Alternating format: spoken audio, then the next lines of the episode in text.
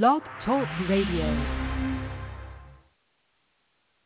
and welcome to BEabove Leadership's Blog Talk Radio. Uh, I'm Ursula Pottinger and I'm here with the co-founder and my good buddy Ann Betts. And today's big topic is what is empathy really? Exploring the human empathy system.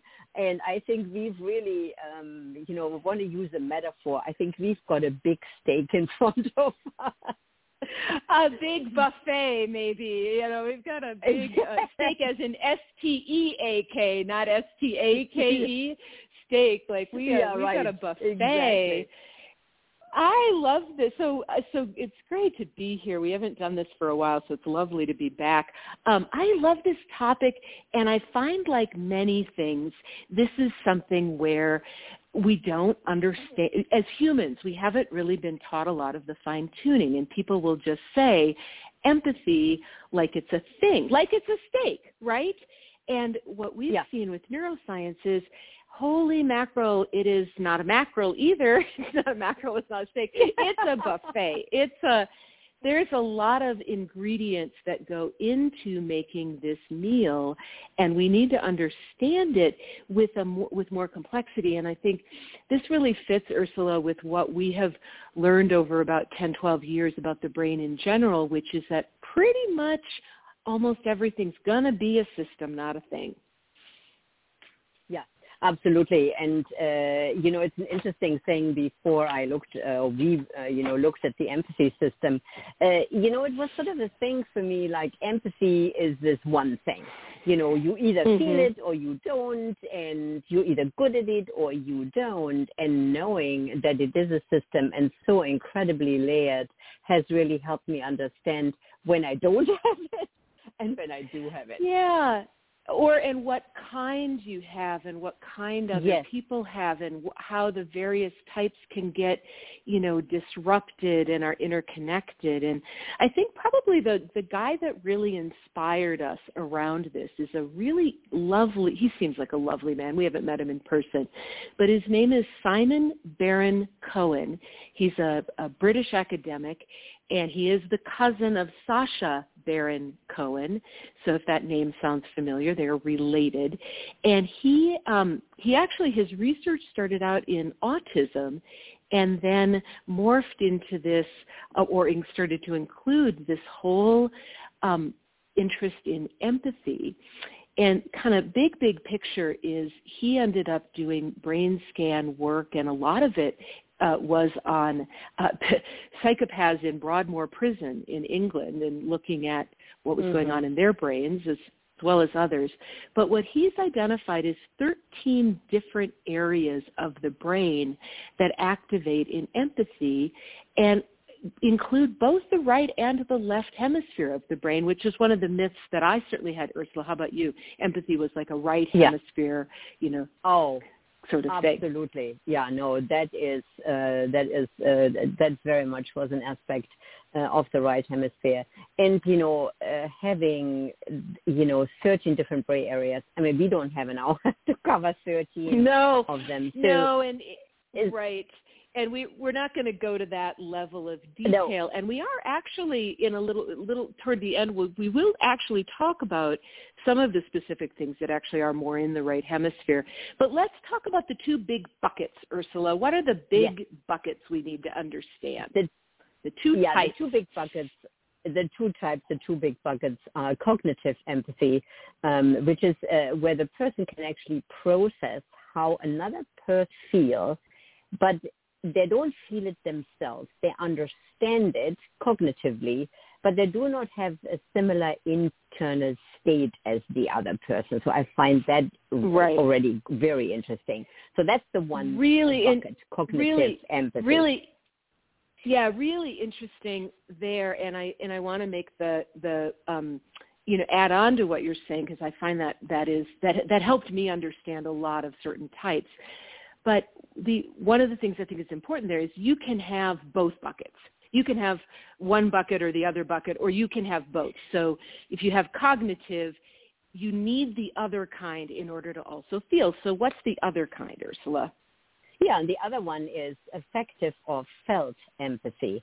Um, and that is really where the mirror neurons, and we will talk about mirror neurons uh, in a little bit, and the various biochemical processes in our own bodies are a reflection of the state of the other person, where we really feel what the other person is feeling themselves. So really quite different, not only from a um, brain perspective, but also literally from a felt perspective.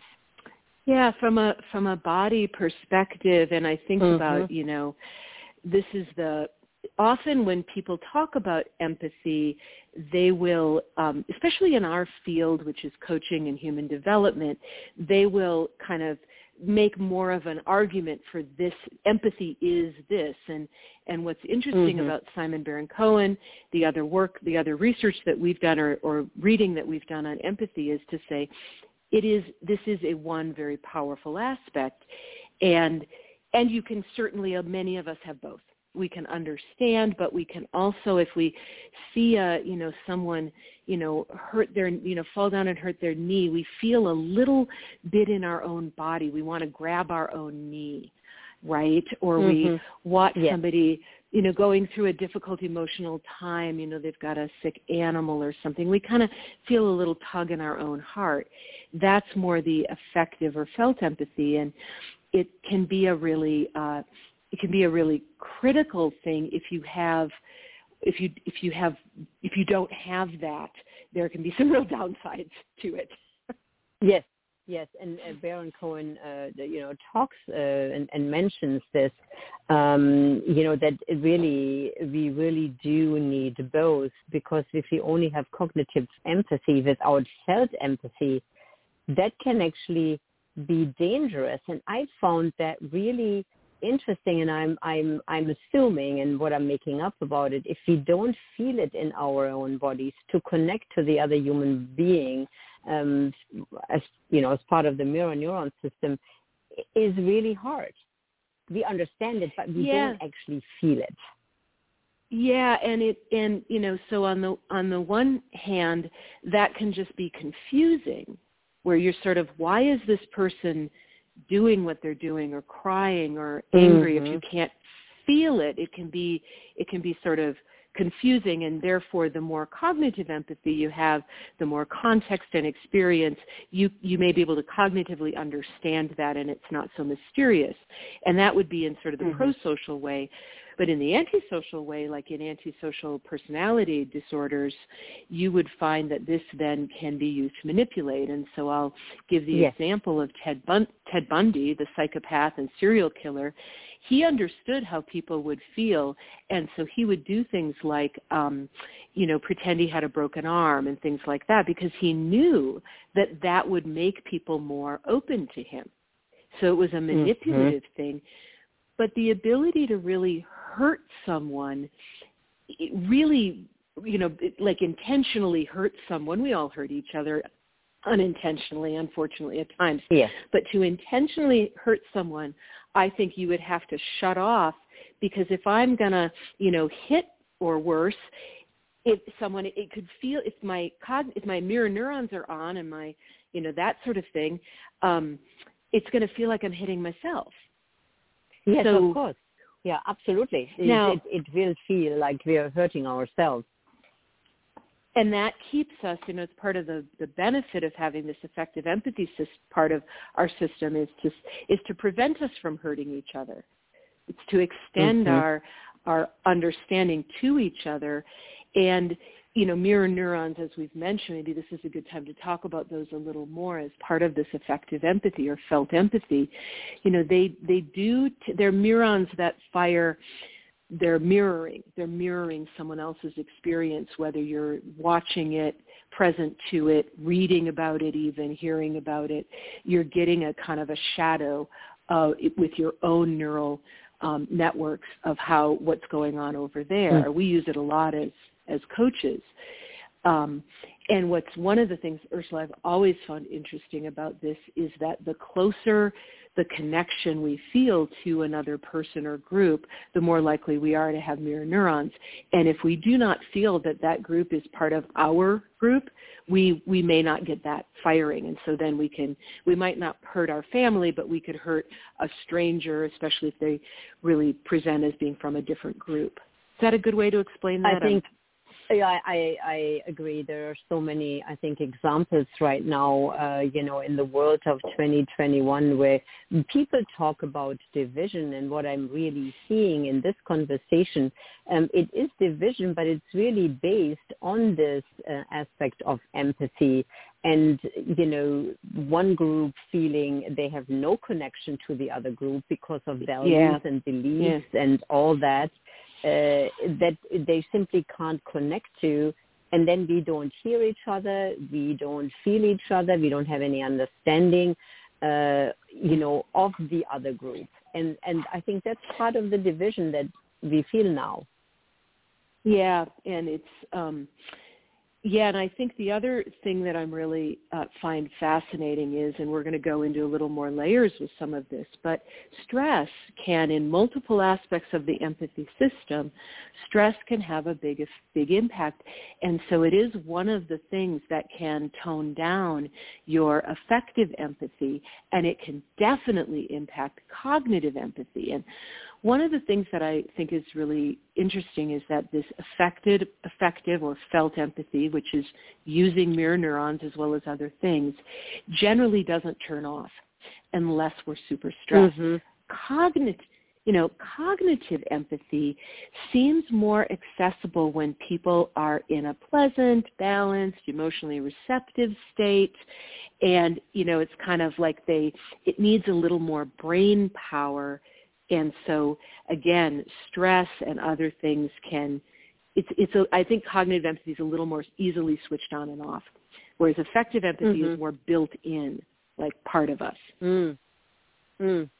That's really, um, that's really interesting and I am wondering um, why that might be. Why is cognitive empathy so much easier to uh, to switch off um, versus the one that's well, built in. I, yeah. Do you have a I, do you have a, do you have a thought I, on that? Yeah, I do. I mean, I'd have to look more deeply at you know what the researchers say, but my initial sort of like gut response to this is that anything cognitive you can move around. And so if you don't want to have your cognitive, you know, if you don't want to understand, you just look at it from a, you know, a different way of looking at it. Um, and mm-hmm. so if mm-hmm. there's a, a if there's a hidden agenda, a bias, you're looking for confirmation, you can find a way out of it. Whereas mm-hmm. if you have strong felt empathy, and there are people, we'll talk about this in a minute, there are people Baron Cohen calls like hyper-empathizers. If you have a strong one there, it's visceral. So it's, it happens, it, it's going to happen probably in a different mode of the brain that is quicker to respond. Well, and uh, you know, in the first uh, description of affective or felt empathy, uh, you know, we did say, and and this is uh, Simon Baron Cohen, uh, due to various biochemical processes in our yeah. own bodies, and I think that is just not you. That's much harder to switch off and you know and change versus yeah. you know cognitive, which um, you know, seems more uh, sort of uh, the way I see cognitive empathy. It's more like an assessment almost. It's sort of a dry yeah. looking at something. Yeah, you have a choice. If I'm motivated to have empathy because I have a care for this person and, you know, relationship, I'm motivated to have that. I'm motivated to understand and I'm in a place where I've got the bandwidth to understand and the brain power to understand. I will under I will do my best to try to understand this. But um, but I'm not necessarily generally going to have an internal sensation. And, you know, in talking yeah. to, to folks who have more cognitive versus affective empathy, and I have a, um, you know, I've known, known people like in my family who have this, they're very empathetic, you know, but it doesn't impact their system as much as you know if i go to see a, a movie where there's where it's it's kind of like hard to take you know there's a lot of mm. people going through pain i may come out of there feeling a little you know toxified, right? Because I've yes. been yes. I've not just been understanding it, I've been feeling it. So I think that's feeling why it's easier yep. to easier to turn it on and off. So um, yeah. let's talk a little bit about this other really interesting thing. And by the way, for anybody who's listening, Simon Baron Cohen, uh, uh, um, just a little shout out to him. He has a book called The Science of Empathy. Oh, The Science of Evil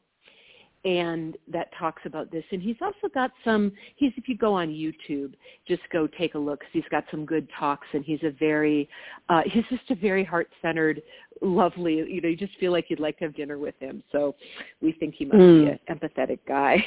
so he rates empathy.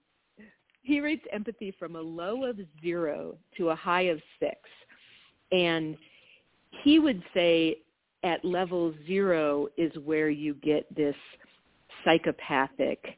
Um, he says at mm-hmm. zero degrees of empathy, you can have uh, psychopath, narcissist, and borderline personality. At but he splits zero, which I find really cool, and I really like this, into zero negative and zero positive because he, as I mentioned earlier, his original, where he has a lot, has done a lot of research is in the autism spectrum.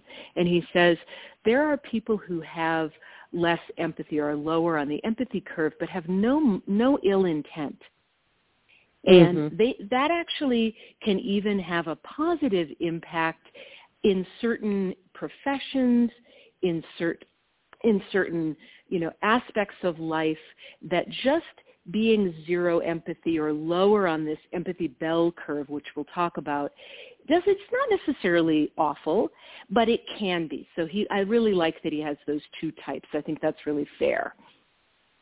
Yeah, no, I I I love that. Uh, you know, he does uh, say that the positive type of zero empathy, so going from ne- negative types to positive types, and and maybe this is really where his research started, um, is Asperger's and other types of autism.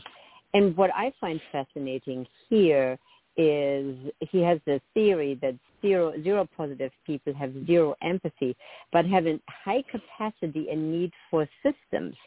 That he calls them high systemizers. Yes, and I love that, you know, that that the idea that society is really benefited by this level of ability mm-hmm. to detect patterns. I think that's really cool.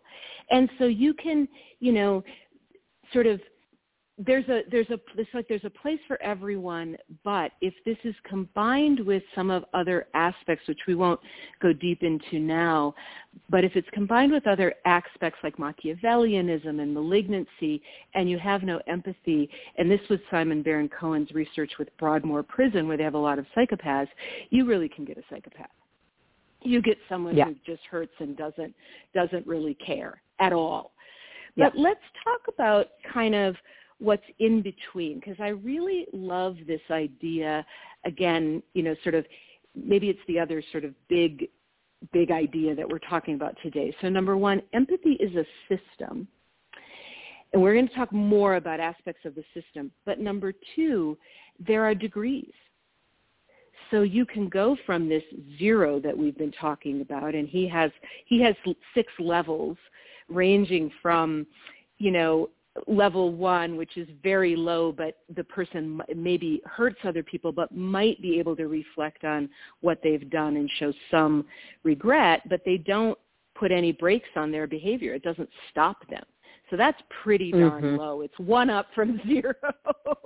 and again, this is a bell curve, and I think we're. I think what's interesting is he puts the highest level between three and four. So what's level two, Ursula? Let's let's talk. Let's walk through yeah. these. Well, you know, I find uh, looking at these levels somewhat depressing. Actually, it's a little depressing, I mean, especially when you when you think the top of the bell curve, the top of the bell yeah, curve I when know. we get there is still not very high. So anyway, no, I know, and of course, you know, typically I'm just like I'm a typical human being. I want to be at the top of the bell curve, and I'm looking at these and going mm-hmm. like, oh, oh, I'm in trouble. I'm in trouble right now in any case, um, so you were saying that in level one they're still uh, capable of hurting uh, other people, um, it, it, but it doesn't stop them, which is a little bit different from level two, where they have a, enough ability to see how another person would feel, um, they, so they can see what they did was hurtful uh, or wrong, but they don't know why, and it needs to be mm. explained to them. Mm. So that's uh, so you you're know, prob- slightly different. Slightly different from one is this two that they need to be told why this might be hurtful to others. Right, right. But it's a little more, and they may have some brakes on it doing as much hurt, but you're still looking at someone who's not operating with, you know, a whole lot of emotional intelligence. And, uh, you know, mm-hmm. to me it seems like, and I don't know, we would need to sit down with Baron Cohen because he doesn't make this as clear, but it seems like in one and two, we may have some, some cognitive empathy potential. And even in three, which is the person may have an understanding that they have difficulty with empathy and they may try to work with this. Like they may try to avoid jobs or relationships where they're constantly being demanded to be empathetic. They might go into more of a you know a, a, a profession where that doesn't seem to be as as critical to performance. Um, and then I loved this, and this came out of an article, uh, or I think this came out of his book, where he says, when so this is level three and this is kind of you know one of the top of the curve here. More people here. Level three and level four is the dominant area again. But i love this. When they get home their relief the relief is huge. They just want to be alone to be themselves. So they may have really I mean, high I, cognitive empathy here right? Right. Right no, I I mean I read that and I thought, oh, that is so me. After I spent a whole day coaching and leading courses where it's empathy, empathy, patience, empathy. You know, that's what I want. I want to crawl in between the covers and go, leave me alone. Yeah. the, Although the I would is huge. I wouldn't say that you would, you know, that you're someone who avoids jobs or relationships, that there are constant no, demands no. on empathy. I think you're looking at someone here, you know, who, who probably is a little different. How about level four? And again, you know, level four and three, the, the, the top of the curve is between three and four. So what's level four like? Yeah, level four is what he calls low average. Uh, I like a slightly blunted amount of empathy. Um, they feel comfortable talking about topics other than emotions. So these are the people that you know love to talk about sports, the weather, and you know other other other things other than how you feel they are, they, and they feel. Um, so he says that uh, there might be some mirror neuron activity, but it's not highly developed. And, in and in Baron Cohen's research, and please, you know, forgive us if this makes you feel at all diminished or attacked, but his research did find that there were more men than women in level four. And you know, we did a thing. A, a, we, well, we did something um, I think earlier this year we did we we took a look at the research on male and female brains, and what I would say is that that is not necessarily an inherent state. Although we're going to talk in a little bit about the impact of testosterone. However, it's probably mm-hmm. a learned it's a learned and developed. Because level five we get we go from sort of low average to slightly above average. Not a, he doesn't really delineate a lot in between so maybe there's a 4.5 but he says it's marginally above average and the curve is sloping down here people at level five are not constantly thinking about others' feelings. Others are nevertheless on their radar a lot of the time. They take other people's perspectives into account. And we, I think we're really getting into, you know, more mirror neuron. We're more aware of, oh, how would this feel if it were me? You know, there's, that is really opening up. And then we go mm. all the way to this level six, which is remarkable empathy. Remarkable empathy. this is where I think it, some of the well, people that we, we know, we call themselves like empaths, right? He is in a constant state of alert. I mean, it's really, yeah. uh, it feels like that uh, level six is that that empathy, those mirror neurons are really turned on all the time. And I think yeah. this is the reason why many of the people who are feeling empathy Uh, 24-7 are often so exhausted. Yeah, and and I think one of the strategies, and he doesn't really talk about this because he's more of just the hardcore research on what is it. But I do think one of the strategies – you know, you know, you want to be working with that. That I'm, I don't think we would say the best thing to be is top of the curve, but I think if if you're over on that far edge, you have to learn how to really have an understanding of what's mine, what's yours, how to have some ability to kind of, you know, like at the end of the day or the end of the interaction, you know, kind of clean off that what's going on with someone else, extend your heart to someone else, but not have it take you over. And I, I know that a lot of folks in the healing profession and in coaching, that this is something they have had to learn as they've developed more mastery. Yes, yeah, I think that uh, you know that is the the issue of uh, taking care of uh, yourself and um, and do something that uh, uh, actually I think that produces oxytocin. So this is sort of where I thought we might want to go next because you mentioned testosterone um, and the impact uh, it has on um, on empathy. Um, so. Do you want to talk about that a little bit?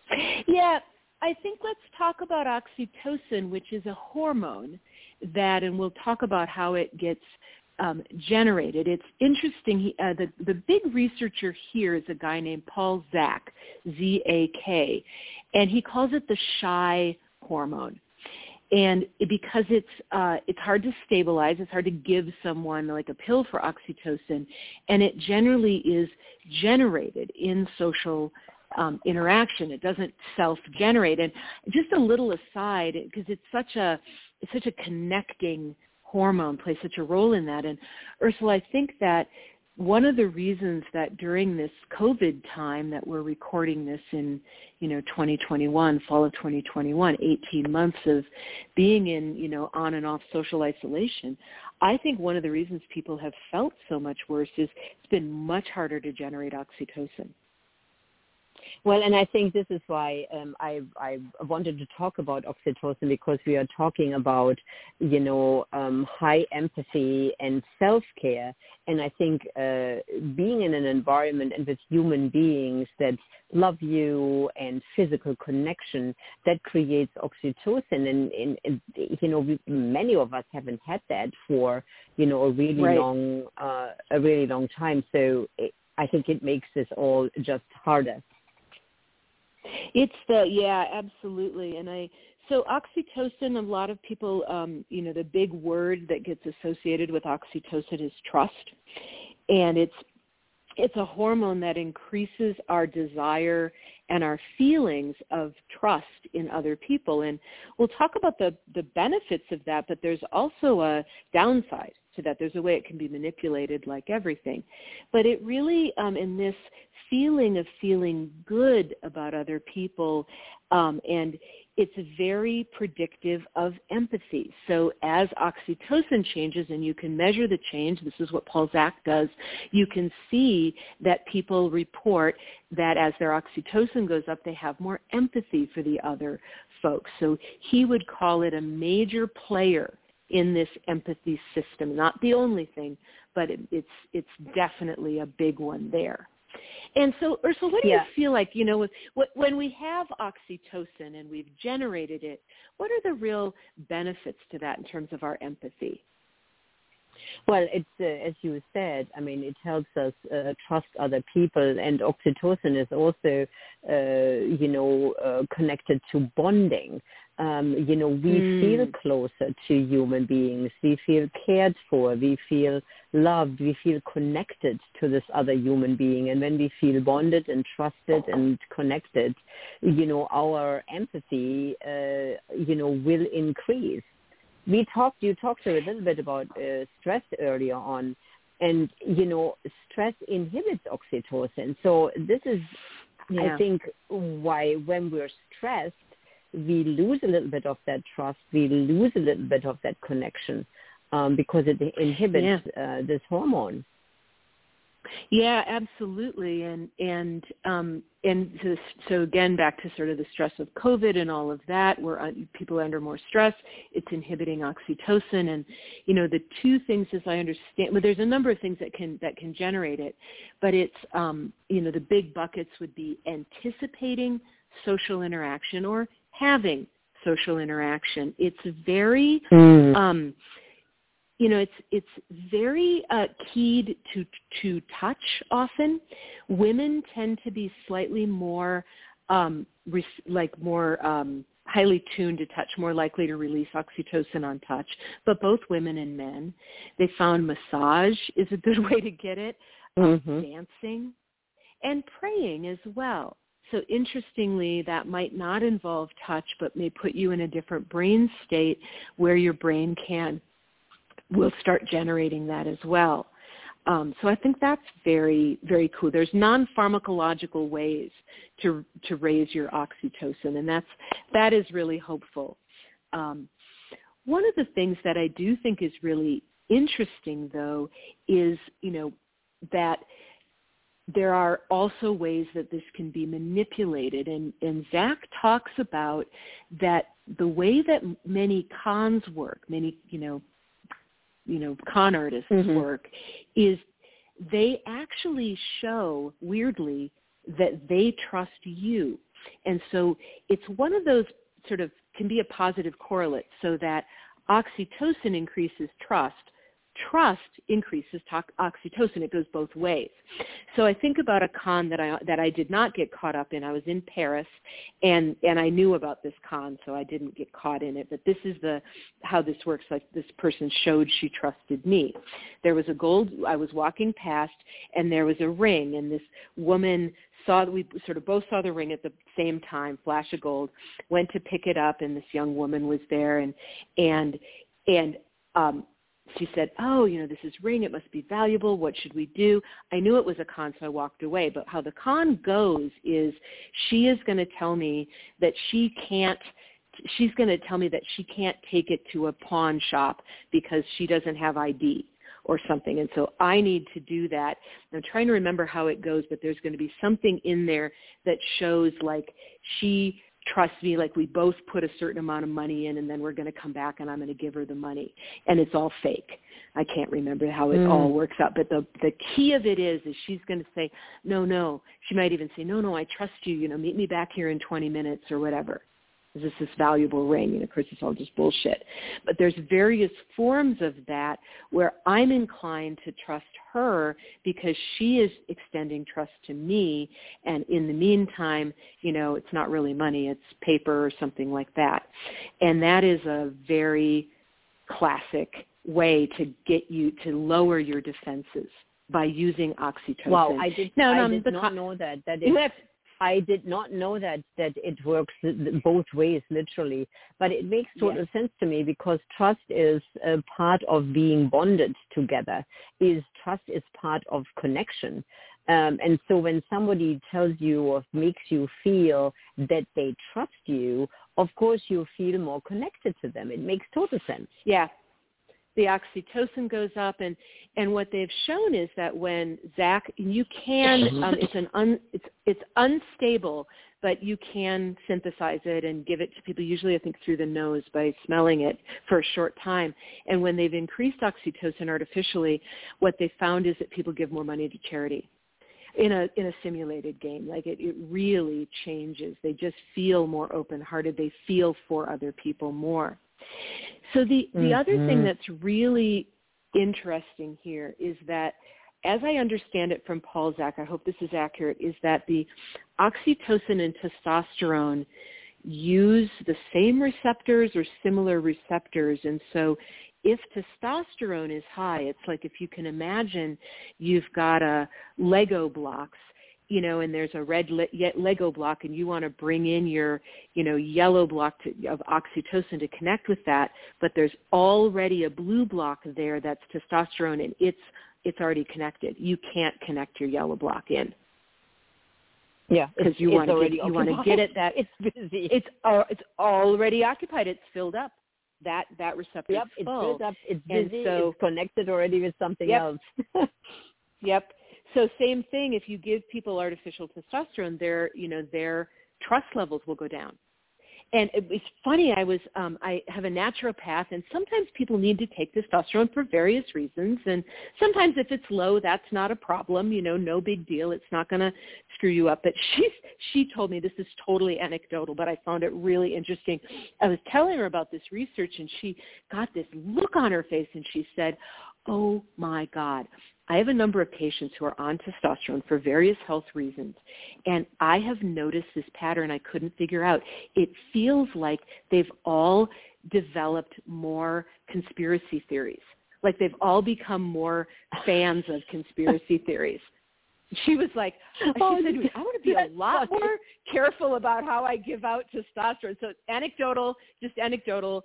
Um, but it may also explain why, and again, no, no harm, no, you know, intent to, you know, demonize anyone, but it might explain why typically in many cultures, younger men, young men can seem like they have less empathy as the mm-hmm. testosterone mm-hmm. is really kind of surging at certain ages. They have more, you know, that sort of this very typical um, response can be less empathy and more drive to be combative and all of that. And it could just be because it's, you know, they're less susceptible to oxytocin. Oxytocin. Yeah. Interesting. Yes. Yes. Yes. That well, is, we have, that really is fascinating. That um, makes that does make sense, uh, you know, on, on many levels for sure. Let's talk a little bit. We've got a couple of more aspects of the system. So we have mirror neurons. We have the big buckets of cognitive and felt.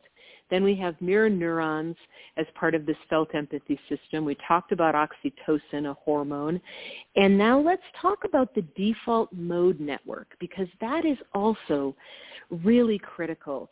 Um, in fact, one of our, um, you know, uh, real people we really admire in the neuroscience space, Richard Boyatzis, who's done a lot of work here, he calls it the social network, this default mode mm-hmm.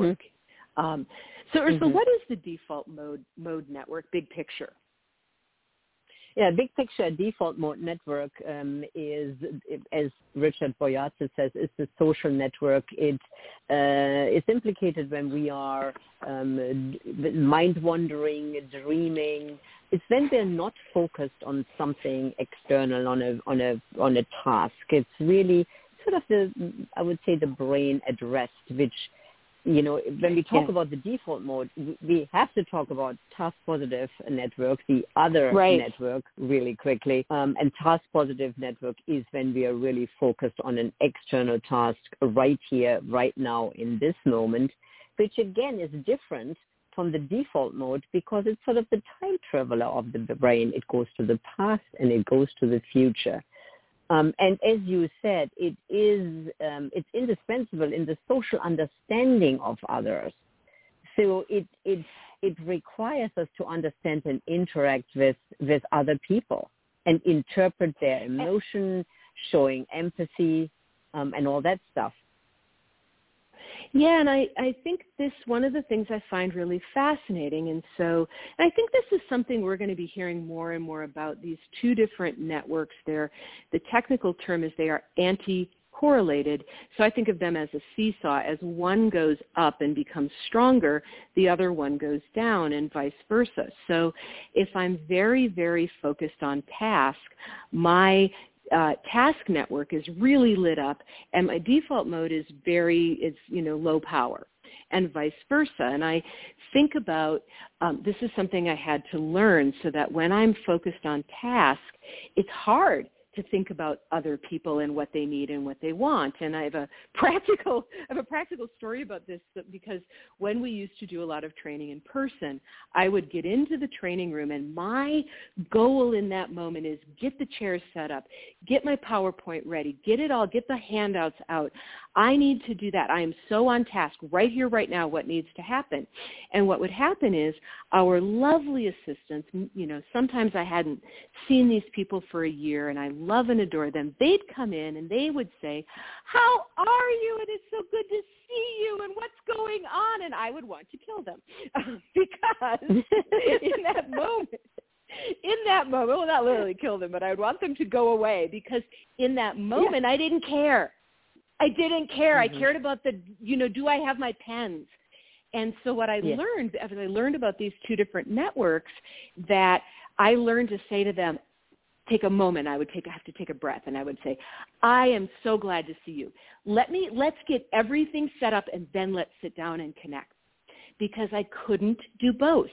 And now I understand yeah. why. Not when one is really high, as it is if I'm under time pressure trying to get it ready. So it was good to really see that in action. And I do think we see this in organizations where you you know you can kind of feel that when when uh, um, when you're super super focused on task, there's just not as much bandwidth to be in that very moment understanding how other people feel. So we think good leaders need to learn how to be good dancers back and forth between the networks. Yeah. Yeah, no, and I, I totally agree. I've observed this with myself, um, particularly when I'm at home and, uh, you know, trying to get ready for the next call and I'm you know, deeply into handouts and PowerPoints and my lovely husband comes in and, you know, lo and behold, I mean, God help us, he wants a hug or something. It's like, who are you? who are you, human being? And what, what, what is the matter with you? Um, and it's you know and it it makes it makes so much it makes so much sense um you know on so many levels that it's just it's hard it's hard to switch uh, your attention from this yeah. external focus to the you know the social network and uh, consider the emotions and feelings of other people people uh, when you're in it, that it, state. And have and have empathy. And i think about one of the things and maybe it's a you know hopefully maybe a potential takeaway um, because it made me is that this can actually give you empathy for that. So um, I, i'm going to tell i'll tell a story that from this weekend. My sweetheart who is working out of town right now was in town for the weekend. And we had some stuff we needed to do like we were having a dinner party and there was stuff we needed to do. So you know i walked in to see him at his house and it was absolutely clear to me after about two minutes that I was expecting default mode network, relationship, and all of that, and he was already in task. and plus, he had just gotten back to his house. He needed to sort his mail. You know, he was so in task. And I just looked at him and I said, "Are you in task right now?" And he said, "Yeah." I said, "Okay, let's do task. That's fine." and then we'll do relationship rather that. than I I I think that it would have been like for me if I hadn't had this understanding, I would have maybe felt hurt or why isn't he happy to see me? He was happy to see me. He was just in a different network. yeah, yeah. No, I mean it's it's really I've I've actually got just just this light bulb moment right now. Although why it's light bulbing for me right now is is sort of somewhat weird, but I have that when I go to see uh, my lovely daughter Jessica. Uh, you know, when I take care of the grandkids, you know, I walk in there already for hi, lovely darling, I love you so much, big hug, and she is already with one foot out the door. You know, having her briefcase, her coffee, and saying, okay, I have a meeting at one thirty. I have a call at twelve thirty. I have a call at three. Don't forget to pack pack, you know, the gym the gym suit for Kobe and she needs a snack. Goodbye. And I'm going like, okay. Don't you love thing. me? And, and it's just I totally, right. I totally. It is totally. And can't you can't you you know have empathy for me because I you know may, rearrange my schedule to be here and all of that and it's if we can understand that and and then I I also think there's room there to then do a little design, which, you know, I did with my sweetheart, you know, saying, okay, we'll do this and then let's have some time to connect. And he was great about that, you know, to say to Jesse, okay, but let's find some time where we can just connect, you know, and, you know, and we, it's not that we don't get our needs met, but being able to understand that these two networks are anti-correlated and, you know, sometimes people are not going to be bringing you empathy because they're not in the network where it's available. And the same true for us. Yeah. So really, yes, really, absolutely. really cool. Yeah. So um, let's talk a little bit about um, the right hemisphere and and kind of to go back with I think when we were first studying neuroscience, you know, 11 years ago, something like that. Um, probably what I assumed at the time or you know had read was you know the right empathy. The right hemisphere is the mm-hmm. empathetic mm-hmm. hemisphere. The the left hemisphere is mm-hmm. the logical hemisphere. And then, you know, you look at the more fine-tuned research and you think, no, there are aspects of empathy that are on the left. There's actually aspects of logic that are on the right. So it's a big mess. But um, but there is a particular way that the right hemisphere kind of weighs in in this empathy thing. So to be really clear, it's not the only place for empathy, but it does play a, it, it plays a role in the system. So what what is that that we need to acknowledge? I think what we need to acknowledge is that the right hemisphere, uh, because it sees the bigger picture, because it sees the whole, versus the left, which is more about specifics and uh, is also sort of somewhat more interested in, in the mechanics. The right hemisphere mm-hmm. is not. And this whole big picture, taking everything in, I think is really, um, it's, it, I think it really helps empathy because you do need to see the big picture in order to understand people. I mean, you know, it's all about context. yes, absolutely. And you know, for for any you know neuroscience fans or not, you know, there's a lot. This is an area of neuroscience where there's a lot of what we affectionately call neuromyths. You know, you can be a right hemisphere or a left hemisphere person, and you know, a lot of that is very much up for debate at this point. But what we do know that is very well validated is they're different. They are not the same. And as Ursula was mm-hmm. saying, as you're saying, you know, the the right hemisphere has a more glow. It processes big picture whereas the left is giving us much more specifics and details and that's the the beautiful symbiotic relationship of I can look out my window right now and I'm blessed to be in Santa Fe. And look at all the mountains and I can see and I can also zero in on the house across the way and really go oh I've never noticed they had that kind of roof. So it's the it's the both that gives us a healthy you know really productive brain but this right hemisphere, big picture, um, understanding the whole thing is is somewhat plays a major role, I think, as you would say, in yeah. in aspects of empathy. Yeah, and I think uh, you know to even um, understand it even more is then looking at left hemisphere processing. Um, I think it's it's really much more focused on um, you know, so sort of seeing the people as machines, you know, what is, or rather, yeah. what is useful? What is the usefulness yes. or the not usefulness about this person, which really doesn't lead, you know, doesn't lend, lend itself to empathy. Like, what's useful about no. this person? What can they do for I me? Always, I always think it's the left hemisphere that named the department human resources. Like, what are the resources we have? And oh, you're a resource, and we need you in Singapore right now. It doesn't matter that you just bought a house in, you know, Germany. We need you here because you are our resource. And so I'm going to manipulate the resources like chess pieces rather than saying, oh, Ursula just bought a house in Germany. I wonder if this would work for her. Let me talk to her. Let me understand her perspective. I need to go more big picture there and not just be so focused on, you know, moving the pieces around on the board. So the right hemisphere gives us, as you're saying, you have to have that ability in order to have empathy. If all you think about is in terms of mechanics, you're going to upset a lot of people, I think. Well, you know, I mean, it explains my life, quite frankly, because you know we've been moved, we've we've moved around the world like little chess pieces, and often I felt like you know it doesn't matter whether we just had a baby and we were living in Vancouver. Now, you know, two and a half months later, as I was just wanting to nest, off we were going to Toronto, and it was like, yeah, here goes right. the little chess, the little chessboard. It's really funny. We need, we need, we need you. We need, we need you, you, over there. here, and it's yeah. it's interesting. I read an article years ago. I think it was Harvard Business Review. So you can might, I might be wrong on that, but it was one of those kind of places. Pretty sure it was HBR, and it was the right hemisphere leadership gap is what it was called, and saying that there are uh, folks who, uh, particularly if you're moving from COO to CEO, I think is what they were talking about. Again, it's an older article that's I'm vaguely remembering.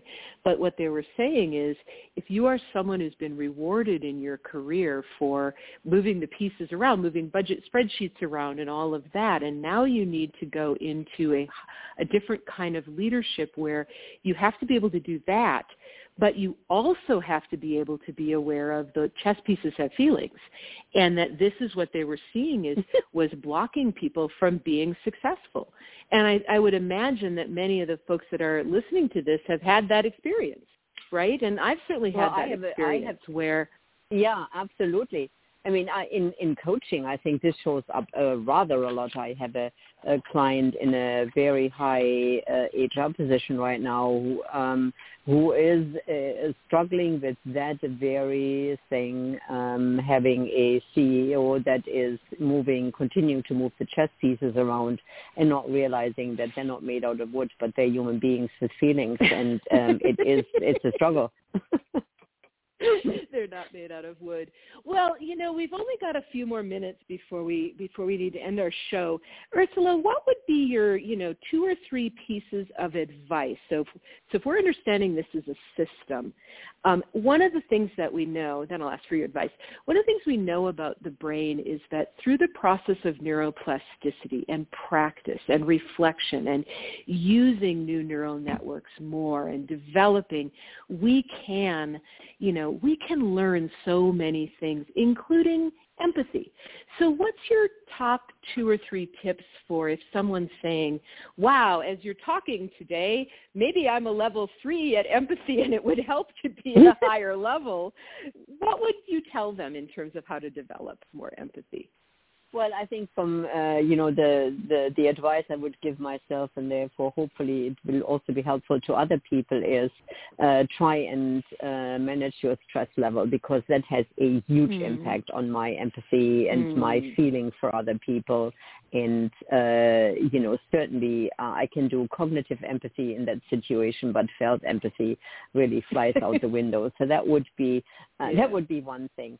Um, I really think that um, one of uh, my struggles, aside from you know the the the smooth dance of the networks, uh, is uh, that I have a tendency towards rigidity a little bit, and that is very mm. much a sort of a an, an unwanted byproduct of left hemisphere processing um, you know, that narrow focus can really lead to even more narrow focus where, you know, the human being gets very rigid and judgmental.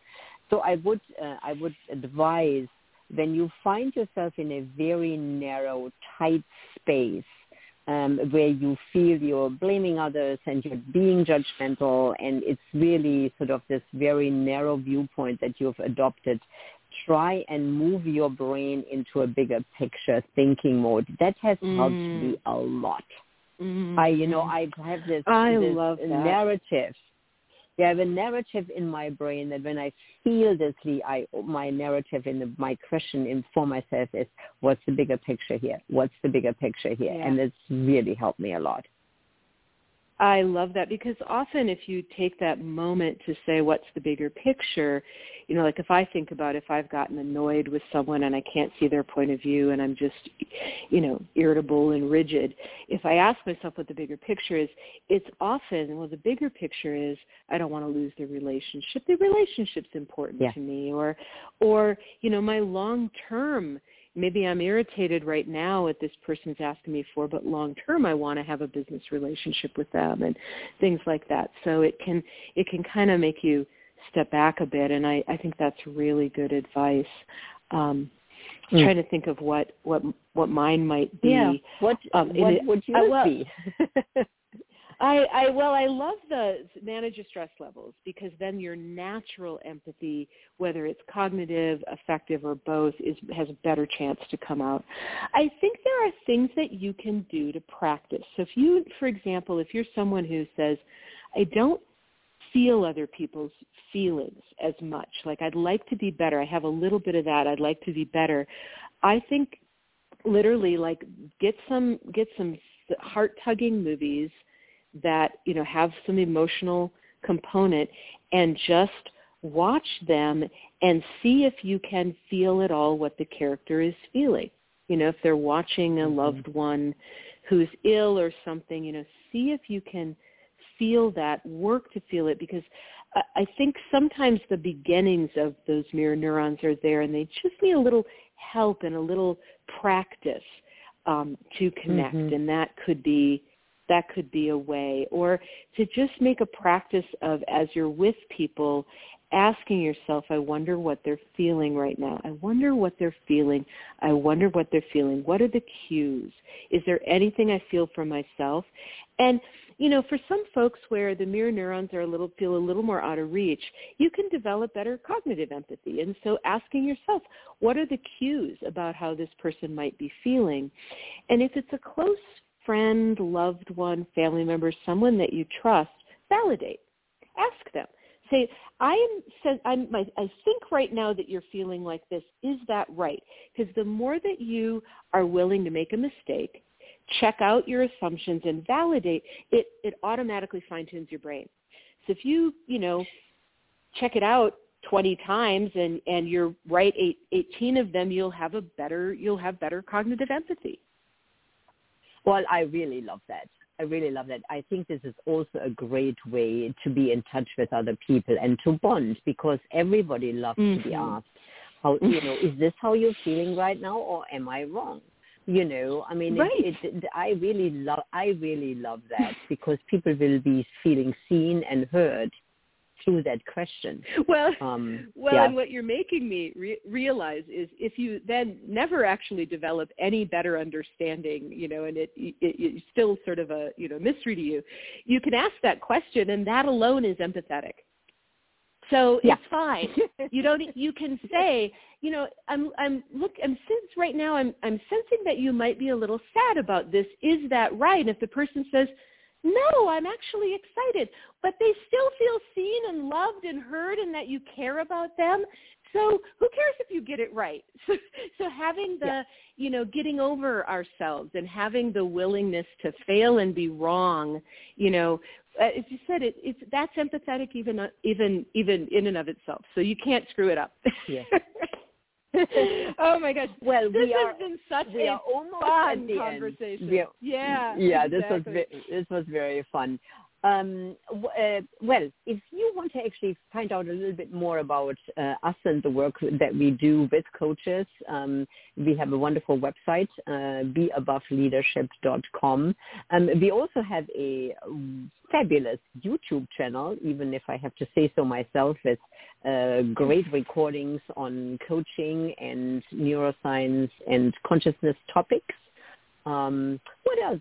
What else do we want to tell our lovely listeners? Well, you can also go back through our archives on Blog Talk Radio. Follow us on Blog Talk Radio. We're, um, you know, in a in a new time of, of getting things out there, usually once a month, a deep conversation about something related to neuroscience and human development. So um, we would love to connect with you on any of our channels.